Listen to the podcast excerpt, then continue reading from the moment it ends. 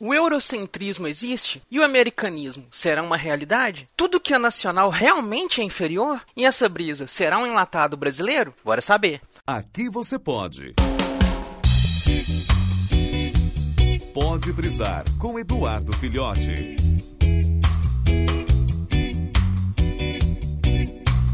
Saudações, brisouvintes. Essa brisa de hoje aqui é uma sugestão do brisouvinte, Melvin. Um grande beijo para você, Melvin. Obrigado pela sua sugestão e por estar acompanhando. E como eu falei com vocês aí no Pode Brisar passado, os mitos, na verdade, são essas histórias, essas coisas que a gente conta, ouve, para né, para dar essas explicações do mundo ao nosso redor, das coisas que a gente experimenta e tudo mais, sem um embasamento científico, por assim dizer.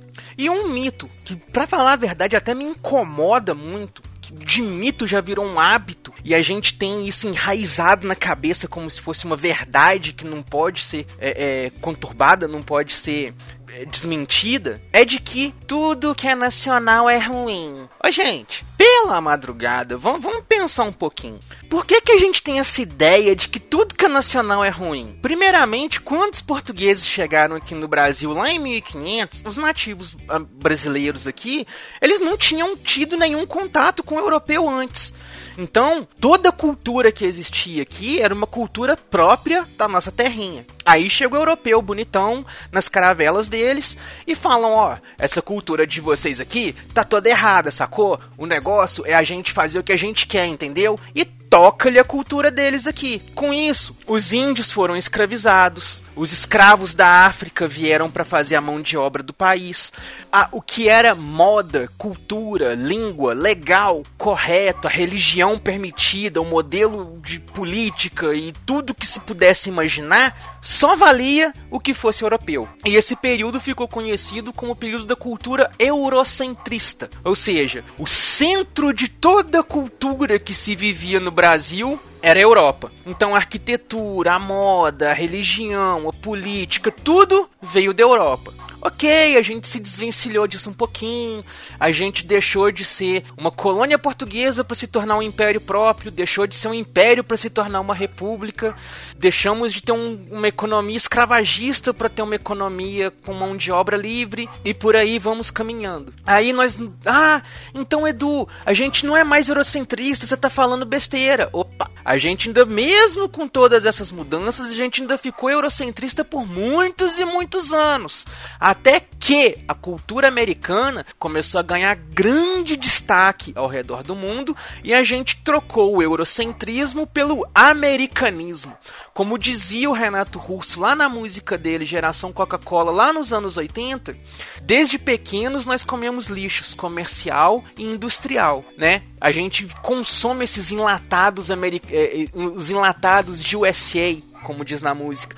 E a gente consome isso tudo. É série, é filme, é moda, é música, é o dólar, é a língua inglesa. Tudo, tudo, tudo, tudo dentro do Brasil passa a ser legal se for americano. E com isso a gente passa a idolatrar essas coisas americanas como se elas fossem muito melhores do que o que a gente tem no Brasil. E aí a gente vai falar de tudo, a gente vai vendo que o americano vai ganhando vantagem.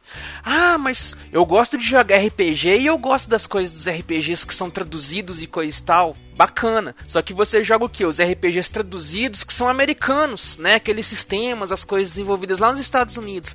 Você não dá chance para um é, Tormenta da Vida que é brasileiro. Você não dá chance para uma história brasileira. Ah, mas eu gosto de quadrinhos brasileiros, eu leio Turma da Mônica. Não é só Turma da Mônica que é uma coisa brasileira. A gente teve Combo Rangers, teve Holy Avenger, teve outros quadrinhos por aí. Tem muito quadrinista brasileiro tentando ganhar espaço e não consegue.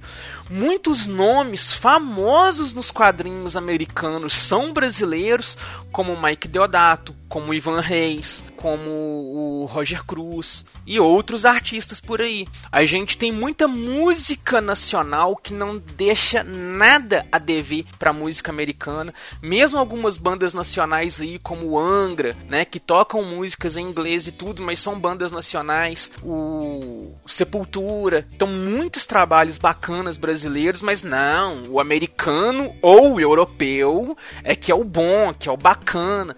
A gente vai falar de série, de filme, dos negócios, a gente caga pras produções nacionais e idolatra as produções americanas por mais bosta que elas sejam. Por quê? Porque a gente é sempre criado a pensar que se é do Brasil é ruim. Netflix tem séries brasileiras muito legais, como essa 3%, Reality Z e outras séries aí que eu particularmente gostei bastante, mas nego vem pa...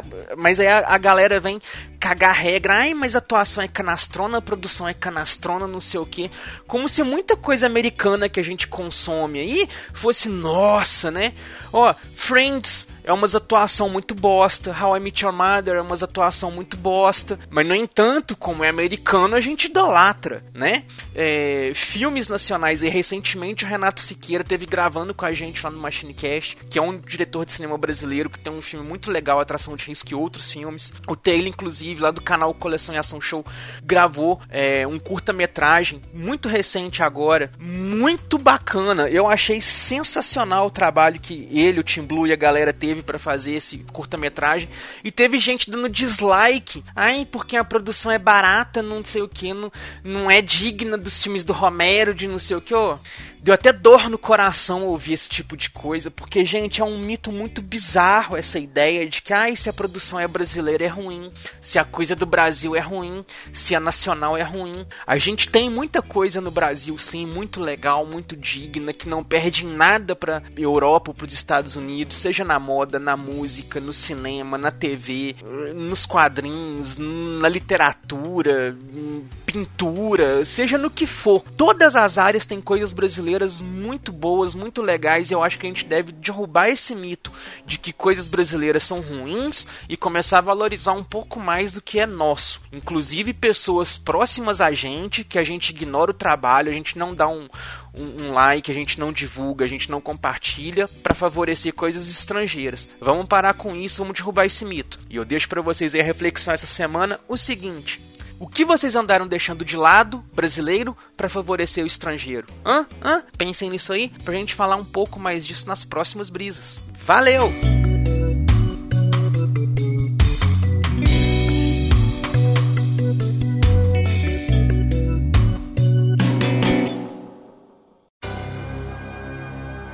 Esse podcast é editado e oferecido por MachineCast